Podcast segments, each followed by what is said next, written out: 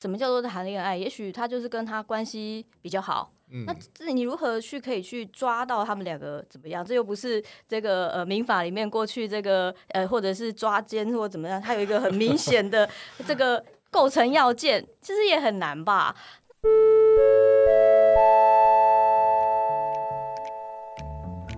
大家早安，我是哲学老师朱家安。学习没有上课喽。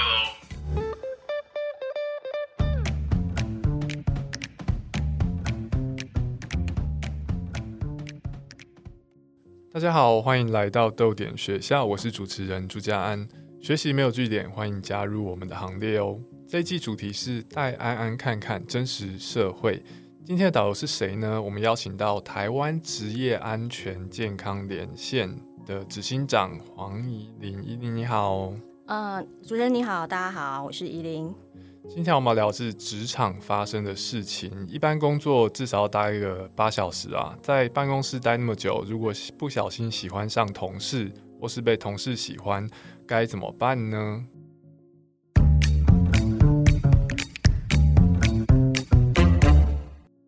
今天豆点学校想要讨论的话题是办公室恋情。我自己没有待过职场哦，也没有跟同事谈过恋爱，没想过这些事情会怎么样。但是有耳闻，有些公司会禁止员工谈恋爱。怡琳在台湾有这样子的情况吗？我自己过去其实比较少有这样的申诉案件来讲，嗯说他公司要求他们不能谈恋爱这样。我反而是周围很多人在谈办公室恋情这样。但是后来因为我稍微来的时候就找了一下资料，发现去年的这个呃呃网络的这个人力银行网站其实还做过类似这样的网络调查。那他调查结果其实也是出乎我意料，竟然台湾有百分之八点七的企业有明文规定禁止办公室是不可以去谈这个呃办公室恋情的哦。就差不多一层，一层一层左右是明文规定了，嗯对。那甚至是他们调查里面还有百分之三十三点四是说，纵使公司是没有一个呃明文禁止的，但是它其实是不鼓励的，就是用类似潜规则是呃你这样子的新这样的事件是它是不去鼓励员工可以这样这么做这样子。没写出来。但如果你这样做的话，可能在公司会有一些比较不好的情对，况。可能会被议论啦，或者是怎么样的。其实这个也这个数字其实是呃可以理解，但是明文禁止这件事情就会有一些衍生的呃劳动法律的规范啦，这个可能就是需要再讨论的部分。公司对员工可以管这么多吗？我觉得蛮难的，你怎么去管他喜欢什么？我觉得不管是人也好，或者是物品，我今天就是喜欢带着一个粉红色的小笔记本，那又怎么样呢？就是喜好这件事情，其实是不太可能去规范的。这边是说不该管，还是是技术上无法管？我觉得都很难呢、我都大概很难这样子去管理啦。除非是有影响到他人或影响到他工作，这个是效果的问题，而不是你这个情你的情爱是怎么样，这个根本没办法管啊。那公司为什么会想要管？刚刚讲说，假假设我跟同事谈办公室恋爱，然后在效果上面造成某些工作效率不利，那如果要管这个事情的话，直接定跟工作效率有关的规则，感觉更直接，对吗？那为什么那些公司会想要管谈恋爱？是我其实我自己也会觉得是、嗯。这才是重点，就是说我们大部分人会想象说，为什么我要去管理这样子呃禁止他们去谈恋爱的原因，可能还是有很多原因，他怕工影响工作。那影响工作的理由可能很多，就是说，哎，他们都在谈恋爱事务工作啊，或者是说，如果本身他们工作的业务是有一些利益冲突的，嗯。那或者是主管他对于这个在谈恋爱的过程里面会有会徇私，因为那你跟他你跟他在一起，所以你特别喜欢他，所以他的这个呃好处啊，或者是说他得得到更多的照顾，其实就怕衍生不公平的现象啦。那我觉得这个应该是要去把。呃，问题是不公不公平，或者是说会不会影响办公室气氛，这些原则去防止，而不是去在更更上位，一直无限上纲说，那你们不要谈恋爱好了。纵使其实没有谈恋爱，可能主管也有自己的喜好啊。就算没有谈恋爱，还是有可能依据喜好去徇私。对，所以重点是如何去避免这个徇私，而不是去去限制他的这个呃情感的流动啦。假设虽然没有谈恋爱，还是可能徇私，但是恋爱，我觉得毕竟还是一个特殊的心理状态，嗯会改变会改变人的想法跟嗯人的信念。对，所以如果一个公司觉得从不要谈恋爱这边就直接禁止掉，避免后面衍生出来的问题，对我来说并不是没有讨论空间的做法。但是问题是，这个做法是真的有效吗？公司可以就是技术上面有办法真的阻止员工谈恋爱吗？已经。其实我觉得，第一个技术上当然也是一个困难，就是说你如何他如果不公开呢？然后呃，什么叫做谈恋爱？也许他就是跟他关系比较好，那这你如何去可以去抓到他们两个怎么样？这又不是这个呃民法里面过去这个呃或者是抓奸或怎么样，它有一个很明显的 这个构成要件，其实也很难吧？那所以我觉得，其实这里面都还是一些道德规范啦。重点其实还是他还是在回应到说，他很怕有所谓的负面影响。那当然我们会谈的说，哎，这个当然不是没有讨论的空间。其实是如果真的有这样的情形的话，我们要怎么样去避免让徇私可能发生？嗯，是不是可以去做一些利益回避？也许他们本身可能有一些公务上的往来，那或者是资源分配上的权利，他如何去可以隔开他们的这种作业模式？这个其实是可以去应应的措施，而不是直接说啊，你们不要。谈恋爱，如果谈恋爱之后的效果是什么？是要离职吗？还是要处罚呢？还是要怎么样？这个效果本身到底对这个这个恋爱本身有没有真的可以禁止，或者是他到底有没有在侵害他人的工作权，或侵害他其他的权利？嗯，对。假设我们讨论的规定是谈恋爱，其中一方离职，那公司这边的责任就是要有一个判准决定怎样算是谈恋爱。但假设我们的规定是双方谈恋爱，那他们之间不就不能有业务往来或互相评分或监督的关联？那公司也会需要有一个判准决定怎样算谈恋爱，对吗？那在这方面还是回到判准的问题，这个这边一定有见过怎么样的标准吗？嗯，其实也。我我后来有看到的是，公司有公文说禁止谈谈恋爱，但是这个谈恋爱，老实说，每个人谈法也不一样。也许 他他对我觉得每个人连谈恋爱的方法都不一样，你怎么知道他们这样叫做谈不谈恋爱？但当然还是有约定成熟的想象啦，是不是有约定怎么在一起啦，或者是什么？他们现在是不是男女朋友啦？这种关系其实还是有啦。那我我我会觉得是说，本来在操作面上就不容易。对，但所以才要把那个标准讲清楚。我基我基于这些，为什么？是因为呃，我我需要利益回避的这个问题要怎么去定？其实我觉得还是把那个呃，我要如何做这件事情要讲清楚。说你们可能不能有一起呃，例如说采购。好，因为我会把资源分配给谁，例如说啊客户等等的这些东西，你就是要去回避嘛。因为其实包括很多法律上也会规定啊，例如说我今天会有考绩，那我这个这个考绩年度是我考的，但我确实可以考绩考我的呃恋爱对象。那对于其他同仁可能就会来就会可能会认为不公平这样子。那这个部分其实我觉得其实就是应该把规范列出来。那因为其实刚刚调查也有说啦，大部分人如果在谈办公室恋爱的时候，会不会公布？其实多数的人是说他们绝对不会说啊，因为里面也有很多这个呃政治文化，就是办公室政文文化的问题，他们也不敢讲。那所以，可是当他被发现的时候，他们可能就要采取采取措施。因为里面的调查也说，大概也有七成的人觉得瞒不住啦，因为可能那个情感的流动就很明显，你喜不喜欢的人就很清楚啊，所以很容易会被发现这样子。如果我们讨论公司相关规定，我觉得在行政方面，行政方面的界定还蛮容易的，就是你有没有权利打我考级，这个很清楚。嗯，比较不比较难界定的是，我们算不算是在谈恋爱，这方面很很困难。对，那我之前想到的点是说，像怡琳刚刚有讲，哦，就算公司没有相关规定，谈办公室恋情的那些组合，也不见得会愿意。坦白出来，因为办公室政治毕竟还是会有影响。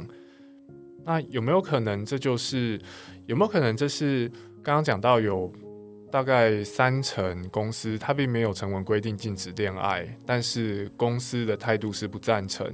那在这些公司态度不赞成的职场环境底下，他们或许利用一些不成文的，像是办公室政治的影响，来降低员工。在办公室谈恋爱的动机，这样来看会是更有效的吗？因为考虑到我们不太可能用规则来界定怎样算是谈恋爱，或许办公室的八卦跟流言蜚语在贺主这方面还更有效。但我们还是要回过头来说，他到底需不需要贺主？是就是说，我们贺主的目的其实是他他我们担心影响工作，可是影响工作这件事情本身根本还没发生，所以我们要到什么？我们的预防这件事情到底要预防到哪一个层次？然后，那如果说我们前提就是我们希望遏制，所以我们要采取什么样的行动，然后来让它这个呃一点点小爱苗就赶快把它灭掉这样子？那这件事情其实是我们要做的吗？还是其实是去说呃我们要更小心的是让它发生之后，后续要会发生的那些我们不想看见的事情，应该要怎么样再用另外一种制度性规范来让它不要发生？那包括刚刚讲说，也许蜚那种流言蜚语也是一种影响他们选择要不要谈办公室恋情的一种可能性。可是老实说，我最近也办过一个那个性骚扰案件啊。嗯那那个性一个性骚扰，他就是当事人觉得有一个同事喜欢他，然后追求他这样子。可是其实我问了一下那个情形，我不特别觉得他的同事对他有过度的关爱，他可能就是常常称赞他说：“哇，你真的很厉害。”这样。可是因为其实反倒是我觉得是办公室环境、同事这种一直说，你看他就特别对特别喜欢你，你看他就很爱称赞你。起哄吗？家人起哄，其他人起哄这种情形，导致他觉得他在办公室的工作越来越不舒服。他觉得他存在在一个敌意性环境。这个我倒我反而会觉得说，也许他不是一个办公室恋情的一个起源，可是同事之间的互动基础，导致让他在这里面的工作很不舒服。而且可能也已经达达到有我我认为有可能是性骚扰的一个状态，嗯，对，包括他帮他倒一杯水，就说啊，就是发出各种这种惊叹声啊什么的。那我会觉得，也许搞不好不是追求者或对他这个同事的问题，而是旁人的，他可能还构成性骚扰的问题。我觉得这个例子很好诶、嗯在这个例子当中，有人主观觉得别人在追求我，嗯然后我甚至也有可能判断说我不舒服是因为他在追求我，嗯，但是照照夷陵旁观者的看法，你不舒服有可能是因为其他起哄的人为你制造了一个敌意性的环境。没错。可是他最后去申诉了那个行为人，哦，他申诉那个对他好的人，，对，就是他开始觉得他为什么要喜欢我这样子。是可是我我我反而在这件事情上面会觉得，也许主管要去管理的是他人的这种呃态度互动，导致让他觉得很不愉快的感受。嗯对，有一些公司禁止办公室谈恋爱，我猜想背后可能有一些动机是，嗯有时候追求跟过度追求很难区分，不管你是被追的还是追人的。照旁观者的判断，真正造成困扰的并不是两位当事人，而是嗯旁边起哄的人。所以，我们现在在谈职场性骚扰的时候，很多时候针对的是体制或者环境氛围，所有因素凑在一起之后，是否因为某个人的性别而让他在这里工作觉得特别不顺遂或者特别不舒服？那有时候这些判断呢，并不是，并不是我看某个人对我做了什么，我就有办法下最后的定论。接下来想问问看怡林哦，不管是员工还是公司，大家对于办公室恋情还有没有可能其他常见的疑虑？是因为刚刚除了讲到有关于就是说呃可能呃这种没不公正的情形啊，或者是哎可能他每天就是只想要跟对方相处而去影响到他工作的效率效能，但还有其实有些人也会担心说，一旦他们今天吵架了，可能分手了，哎那办公室的气氛就随之起舞，然后他也不能跟他见面，他不要离看到他，万一甚至有另外一方说因为他而我不想来上班，哦，有他没有我，对，这种情形可能就会发生。那我觉得嗯。办公室可能就会要去顾忌，然后要看他们眼神，然后有时候搞不好他们要爱爱的爱来爱的很好的时候会放闪，然后吵架的时候我们又要选边站，那可能就会影响办公室的一些气氛。我想他们在大家为什么会对于办公室恋情特别受瞩目，可能也有一些类似这样的一个情绪在里面。那嗯我我自己也觉得这是一个问题，是你如何让你的情绪不要带到工作上。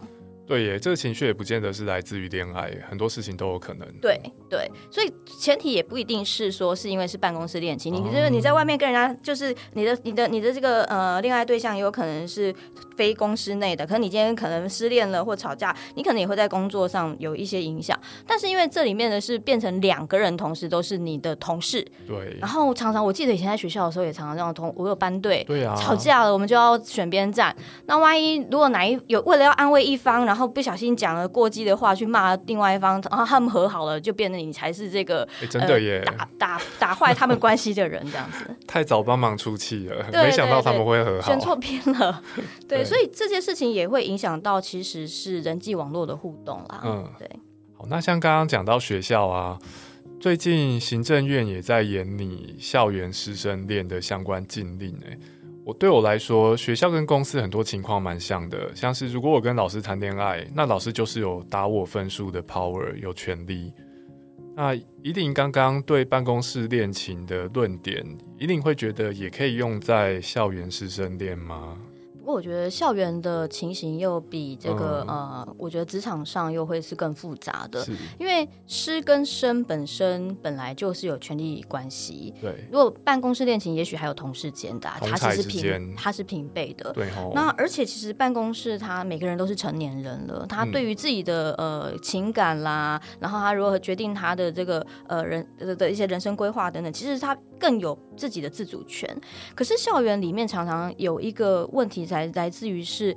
呃，他们师跟生之间权力关系的不对等，然后还有未成年的问题。嗯，小孩子可能他还在一个呃，在在对于情绪或者是他的情感教育还在累积当中，他的经验也没有那么那么充足，他很可能会有一些憧憬，对于一些权利或者是他是一个长辈，他不知如何拒绝，不知道怎么样去呃看待那个情感是怎么发展的。那他这里面就是。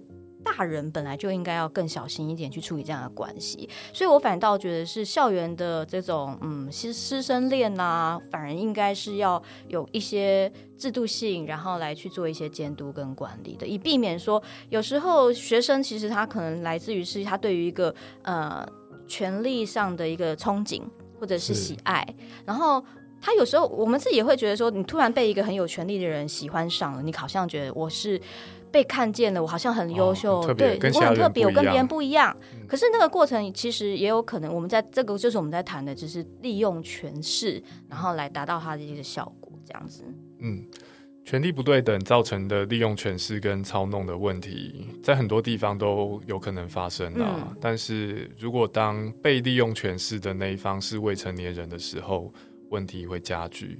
嗯这是校园比较特校校园比较特殊的地方。对，我觉得可能还有另外一个地方是怎么说呢？老师的职责跟企业里面的主管上司还是不太一样，所以我们可能对社会对老师有一些特殊的期待，然后特殊的期待也有可能是合理的期待，如何对待你的学生。那讲到权势跟利用权势啊，对我来说，假设两个人是是在真的权势不对等的情况底下交往，而且当中是有权势的运作，对我来说，这个也是在人类自主性上面不是很好的表现。就是说，对于很多人而言，恋爱跟爱情是从是令人憧憬的。意思是说，我是一我是一个人，我的尊严需要有人爱我来肯定。但是如果有有人对我的爱恋是出自于我跟他权力不对等，所以造成他在他在一些地方过于高，对我有过高评价，这样讲，这个是权势会造成的影响。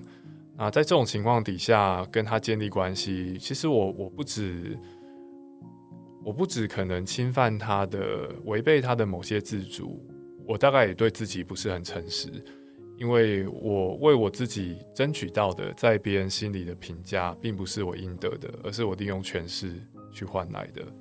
我我非常同意这样的看法啊，尤其其实我们在性骚扰的定义里面也有两种嘛，一种是敌意性环境哦，就是以性这个职场内来说，那一种叫做敌这个敌意性环境，就是你在这个环境里面，你用一种性或性别的这种干扰，然后不断的来骚扰啊，或者是来支配这样子一个情形，那当然就会是一种性骚扰样、态。这这边有两种用词吗？呃，第一个一个是叫做敌意性环境，嗯嗯，例如说每天在那边讲黄色笑话啊，或者用性别贬义方式，然后让你觉得不舒服，它可能会创创创造出一个敌意性环境。那另外一种性骚扰样态其实就是交换式。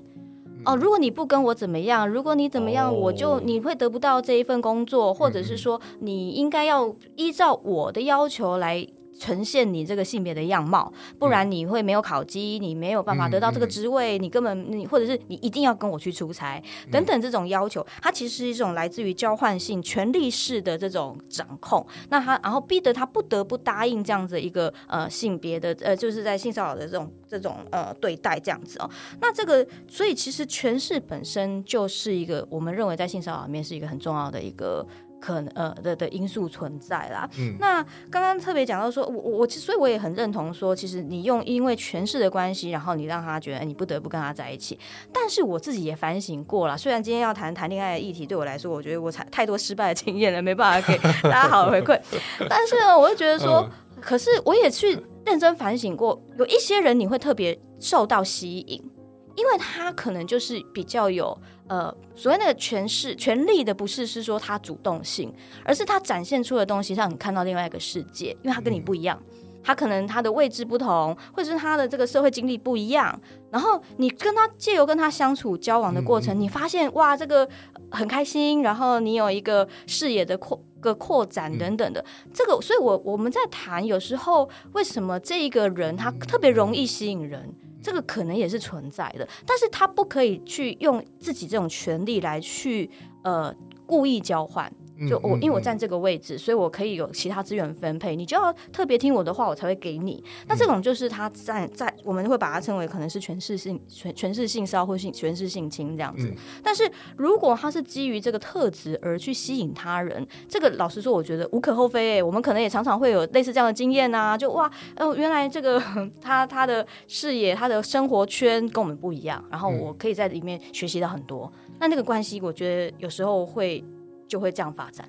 原来如此，是否涉及操弄跟强迫？嗯有时候强迫不是很明显的。是，我觉得前面这样分析蛮合理的，就是说，如果是 power 比较大的人，他确实就代表他的生活跟我不太一样，他确实也有可能比较有机会可以带我看到不一样的世界。就是这两这两者很多时候是同时发生的。是的，但是一个有比较高的 power 的人，他跟另外一个人建立关系，靠的是用交换式的性骚扰，还是靠的是跟他展现我可以跟你分享过去可能比较没有体验过的世界？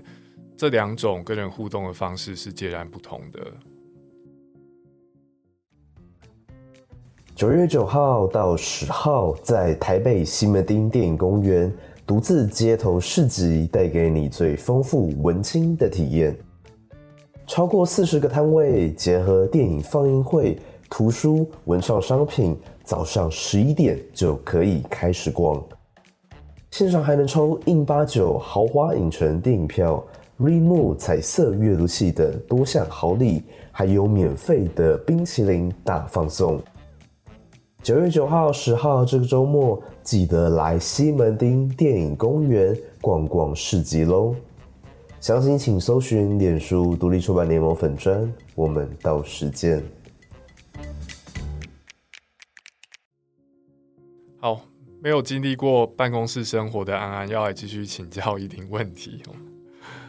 碰到办公室感情困扰可以怎么办？刚刚我们都是很抽象在聊说公司为什么不喜欢有人谈恋爱等等等等。但如果你是在工作的人，然后在办公室碰到碰到追求者被追求的时候，可以怎么办？嗯，其实我觉得有时候我们如何看待这个追求这件事情，因为我我其实这件事情虽然我已经年纪这么大了，可是我一直对于追求这件事情也还一直在学习当中。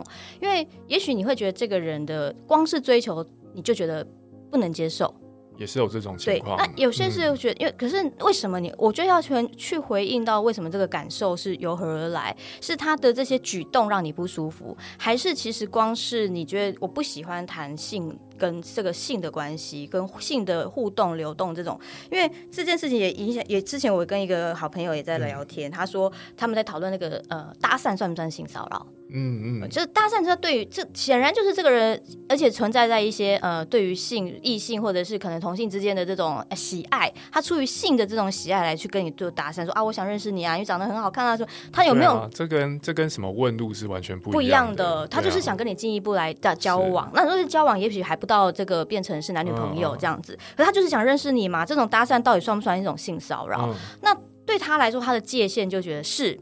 你干扰不到我了，我今天就是想要很自在的走在路上，你来跟我说话这件事情，我都觉得烦。我是来逛街的，我不是来让你基于性意图跟我搭是的，他他他的。对他来说，他的界限就会觉得说，这对我来说已经是一种性骚扰。但是我就会觉得说，啊，也太严苛了。我们你可以拒绝他，但他如果你拒绝了之后，他还继续，那就是性骚扰。要看有没有持续。对，有没有持续性呢？我说，哎，我不想认识你，我们就当做没看过，这样走了就好了。罔顾意愿的持续。是的，可是他如果不还是持续要一直在跟你说话的话，那我认为那个是啊。那但是这就会看到，其实每一个人所谓对追求或跟跟这种呃，对于跟呃来自于跟性有关系的这种交流，其实。每个人差异太大了，嗯，对，那所以有可能是说，哎，对，被追求感受困扰怎么办？我会真的还是觉得大家要把它说出来，你的界限在哪？你喜欢你你你你，我不喜欢你每天在送送早餐给我了。就是说，请你不要再送早餐，因为你的东西我都不喜欢吃。然后对方说：“那我换另外一种早餐好不好？”这样子不行，这样就是你要告诉他我的界限在哪里嘛。那让他觉得说：“呃，我我我觉得，因为我觉得不只是跟性有关的啦，人跟人的交往也许也是这样。所以他当你会觉得有时候会觉得被追求很困扰，那他就是说，我觉得就是讲清楚。然后还有同事间千万不要在旁边起哄，因为我觉得那就是另外一个让人家觉得烦的。就刚刚前面讲的那个例子，让他觉得很烦你，因为呃我。跟他其实也是好好互动，但你们别人就是要去诠释我们这种关系是什么，然后我们接受他，他对我特别好，也等等的这种，让我觉得其实让也其实那可能也是一个很困扰的一个过程。真的，那些在起哄的同事，可能可能没有预料到说，如果这两个人真的在一起了，事后还有一堆麻烦的事情，对，吵架啊等等啊，看脸色啊，是啊，有我没有他这这类的。所以他会不会就是趁他们这样，先把自己的情绪这个 释放出来之后？我觉得这边的讨论很有趣诶，就是直觉上有些人会觉得谈恋爱跟追求本身是问题，但是在职场有可能问题是旁边起哄的人带来真正不舒服的感受，或是没有沟通好追求的手段，所以带来不舒服的感受。不，当然还有另外一种，就是说你不知道，因为你如果在同同事间，如果你们比较没有职权上的互、职务上的互动、业务上的往来，或者是说呃你们之间没有权上下权力关系，这个可能还比较容易去呃去去让他说，哎，我不喜欢啦等等。因为因为有时候我觉得光是拒绝这件事情，有时候你会很担心那个那个呃。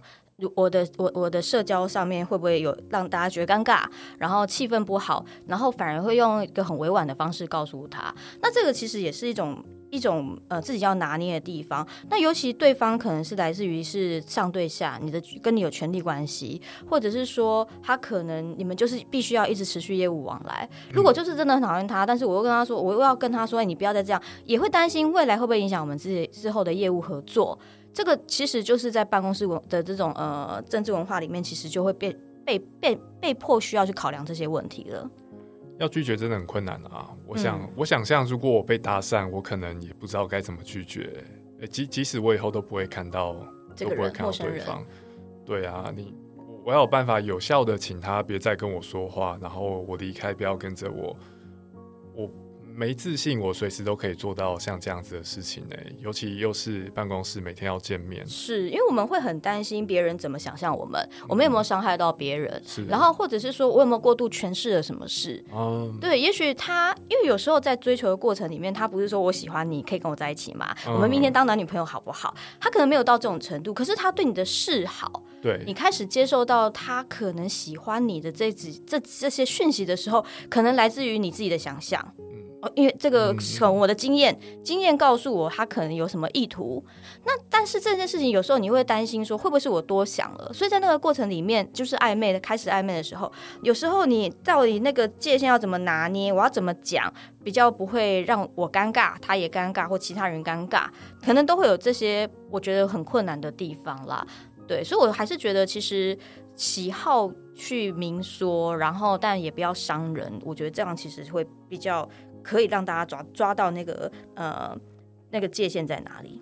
对耶，如果而且如果被别人发现是我多想，感觉很丢脸。对，超丢脸的、啊。我说，嗯、你干嘛？我我我他，你以为只有你有早餐吗？全公司人一人一份。哦，是原来每个人都有。对，就 是不只这也很糗啊。对啊，但是我觉得啊，这种啊、呃就我觉得恋爱沟通文化，一方面我我们想要浪漫一点，所以有时候不会明说；但是一方面我们也想要面子。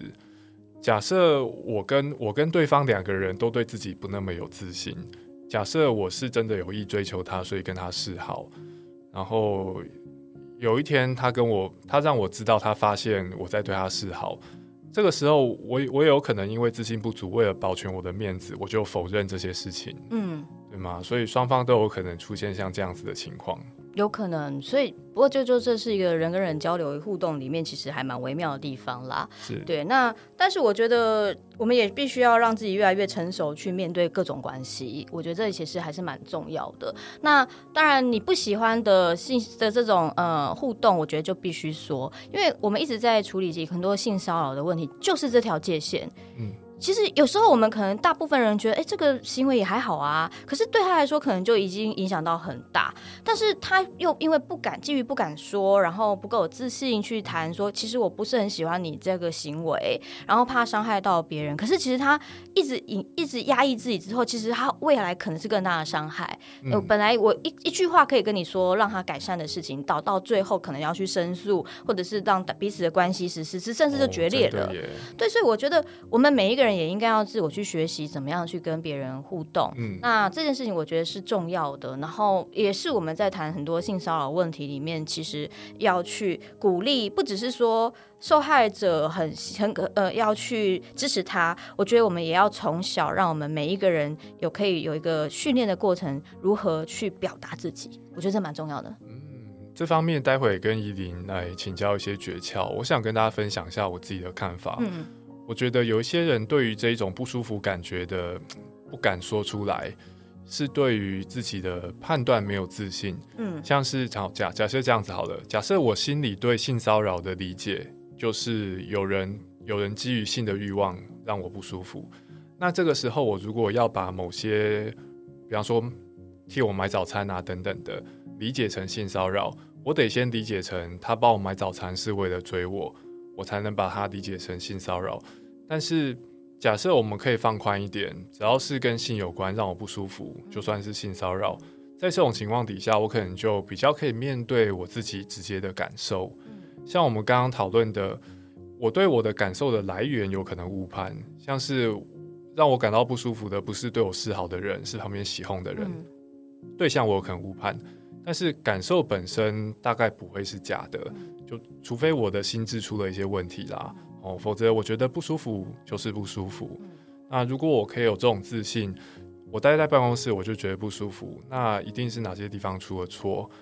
这个错不见得是谁谁谁非得负责不可，但是如果我不我不讲出来，我不找人聊，这个不舒服的感觉是不会自己解决掉的。是的，对，我觉得大家是可以有这样子的自信哦，嗯。相信你自己的感受。对，我觉得感受就是感受，没有对或错，所以也不用很很很自这个歉疚的觉得我不能去表现，因为我觉得没有人想要让别人不舒服。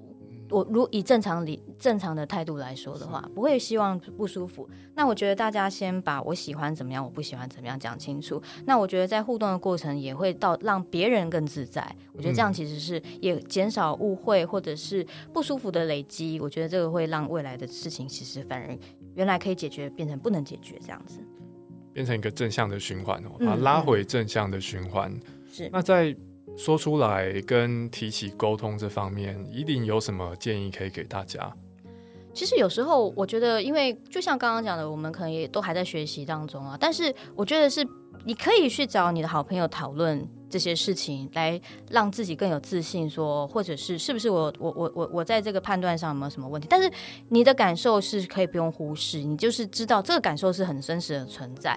那你可以再去思考看看，我怎么样让他，就是我觉得可以很客气的跟他说，其实我没有很喜欢这样的习惯。然后我觉得就是明说，那真的自己也没不够有自信的时候，就找同事、从好朋友找朋，或者是不是这个圈子，因为你很担心别人会不会就去传呐、传话什么，你也可以找不是这个圈子里面的人去好好看看这个情境，你可以怎么样去避免它再发生。这样，我觉得其实一直去讨论这件事情是有意义的。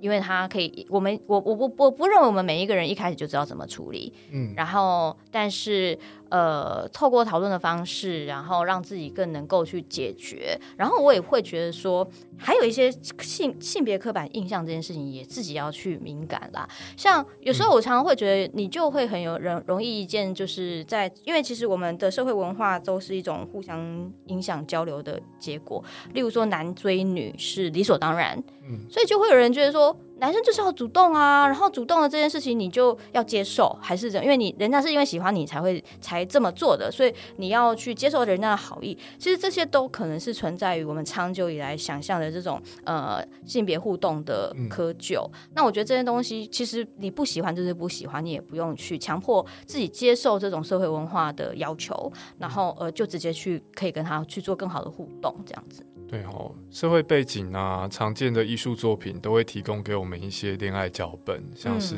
男追女。是，那我在一个地方，假设我感觉到不舒服，这个说真的，不见得是谁的错，也有可能是我偏好的恋爱脚本跟其他人不一样，嗯，对吗？为什么我得要是被追的？为什么你当追求者，然后我各司其职，我要当个好的被追求者？嗯，我不见得想要配合，嗯，所以。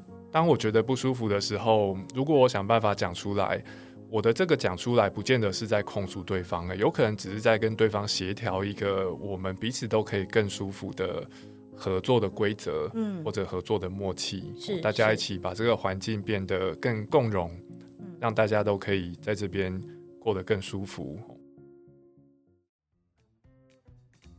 对于恋爱，你有什么想象？会不会既期待又怕受伤害？陶视图主办云端阅读计划《现代人的恋爱课》直播系列讲座，由哲学作家朱家安担任主持人，邀请专栏作家蔡怡文、心理学作家海苔熊、酷儿研究学者刘文，和你一起讨论恋爱的主题。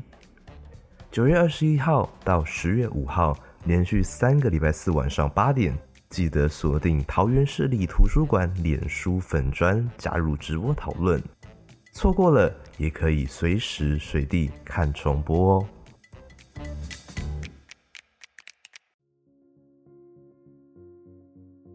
刚刚讲的是说，如果我被追求，或者好了，我没被追求，但我觉得不舒服，该怎么办？现在反过来，我想问说，如果我在办公室真的不小心对同事晕船了？在这种情况下，以领有什么建议？我有什么应该注意或可以思考的吗？我我自己觉得是说，你可能也要去思考一下，呃，这个人真的是你很喜欢的人，你想要跟他进一步发展，那你愿意接受到什么程度？也就是说，因为就像刚刚我们可能，然后你自己能不能够有嗯。去面对未来可能发生的事情，也许说彼此可能需要一个呃利益回避的空间，或者说当你们吵架，你们能不能去控制你的情绪，然后或者是会不会造成同事间是不是要呃就是在吵架或者是分手之后选边站？你你对于这这一个关系里面，你希望你。可以得到跟失去的平衡在哪？我觉得可以自己先去思考看看。然后像有些人就是很讨厌私生活跟其他人分享的人，那这件事情势必搞不好以后也会被议论。那这个议论是你可以接受的吗？然后你要怎么样，或者是你要怎么去避免？你怎么样跟同事来解释这些事情？这些东西，如果你自己觉得，我我自己都一直觉得啦，我们人生就是追求一个快乐，然后利。你你就只要是利大于弊，你就这么做吧，这样子。对，那你所以说，如果你真的喜欢他，你也想过未来可能会发生，甚至也许他也会，他可能也会拒绝你啊。那在这个拒绝的过程，你能不能很就是很很很很坚强，觉得这件事情没什么，因为喜欢跟不喜欢，它是一个很自然存在的事。那反正我跟你说了你不喜欢，那我也 OK 啊。我觉得你有没有成熟到可以去面对这些情绪？我觉得都是一个呃你在发展一个关系本来就要去思考的问题。这样子，那如果觉得都准备好了，那也。就去接受它啊！我觉得也不一定说晕或不晕船，这样你就晕下去吧。这样我觉得也 OK 啦。其实我觉得是你自己准备好了没，然后你要不要这样子发展？我觉得就去吧，这样子。谢谢依林给大家的鼓励。我我们这我觉得这是每一个人的选择，不一定要晕或不晕。其实有高晕晕，呃，也许他觉得他的要交往这件事情才真正是不晕这样子。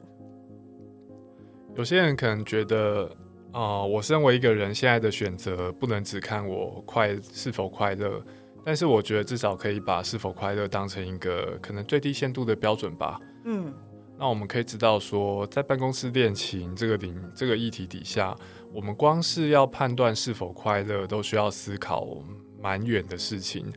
假设追求，假设成功了，假设后来吵架了，在办公室的其他人会受到什么样的影响？毕竟在办公室当中是一个比较特殊的情况。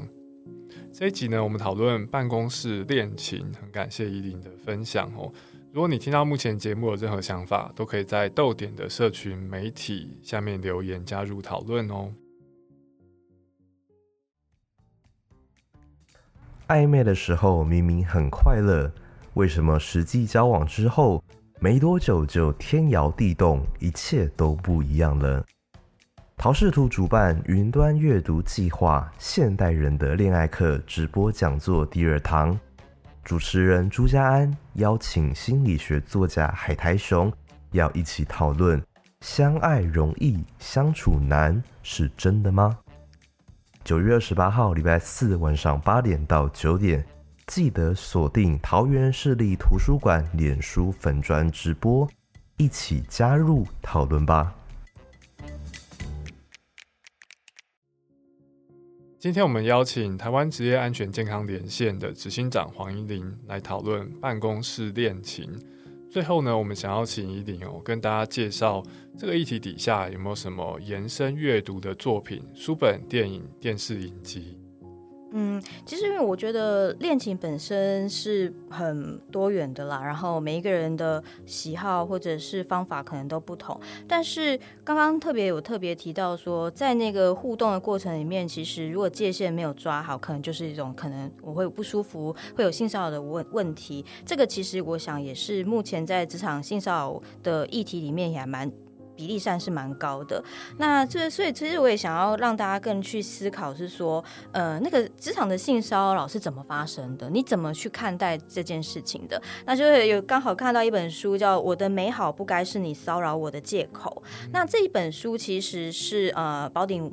出版社在二零二零年出的一本书，它其实就是是一个美国的经验啦。那美国这边他们的职场上，他们有很多的案例的故事去分享，那蛮浅显的。我觉得它有点像是操作手册的工作书，包括说如果对，就是说你怎你觉得这是这个不舒服，到底是不是种性骚扰？那大部分的性骚扰会用什么样的方式出现在职场里面？然后呃，你如何用一些？呃，手腕来去击败这些让你不舒服的人，那它其实是一个还蛮浅薄的一个基础书，我觉得也可以大家去看看，而且不用去呃自我勉强，觉得是他会这样对我是因为我我我很因为他喜欢我，所以我要忍受，也不是因为你的美好是你的美好，而不是可以成为别人骚扰的借口啦。那我觉得这本书也蛮推荐大家可以去当做一个初级的操作那个工具书，可以去看看这样。嗯。你的美好就是你的美好，对我来说像是你的感受就是你的感受。嗯啊，你的感受你不喜欢，你有可能在判断谁该为这个感受负责的时候，你判断错。但是你有这个感受本身是不会错的。而谈恋爱跟性骚扰这些对人类来说，可能你你也是不可避免的事情。之所以复杂，是关于它不但涉及跟你你跟你不一样的人，涉及很多人。它也涉及每个人对于这些事情心中不见得相同的观念。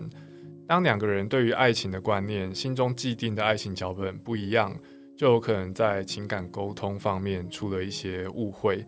那当误会发生，有人觉得不舒服，这个时候，如果大家有勇气、有开放的观念，可以摊开来说，那你们这群人其实还蛮幸运的，因为这个不是每个人都可以做到。但是当你心里有纠结，我担心说，哦，我会不会想太多？我讲出来会不会被笑？你可能想说，哦，这是在办公室的事情啊，那我跟我朋友讲，他也不见得就可以帮我解决。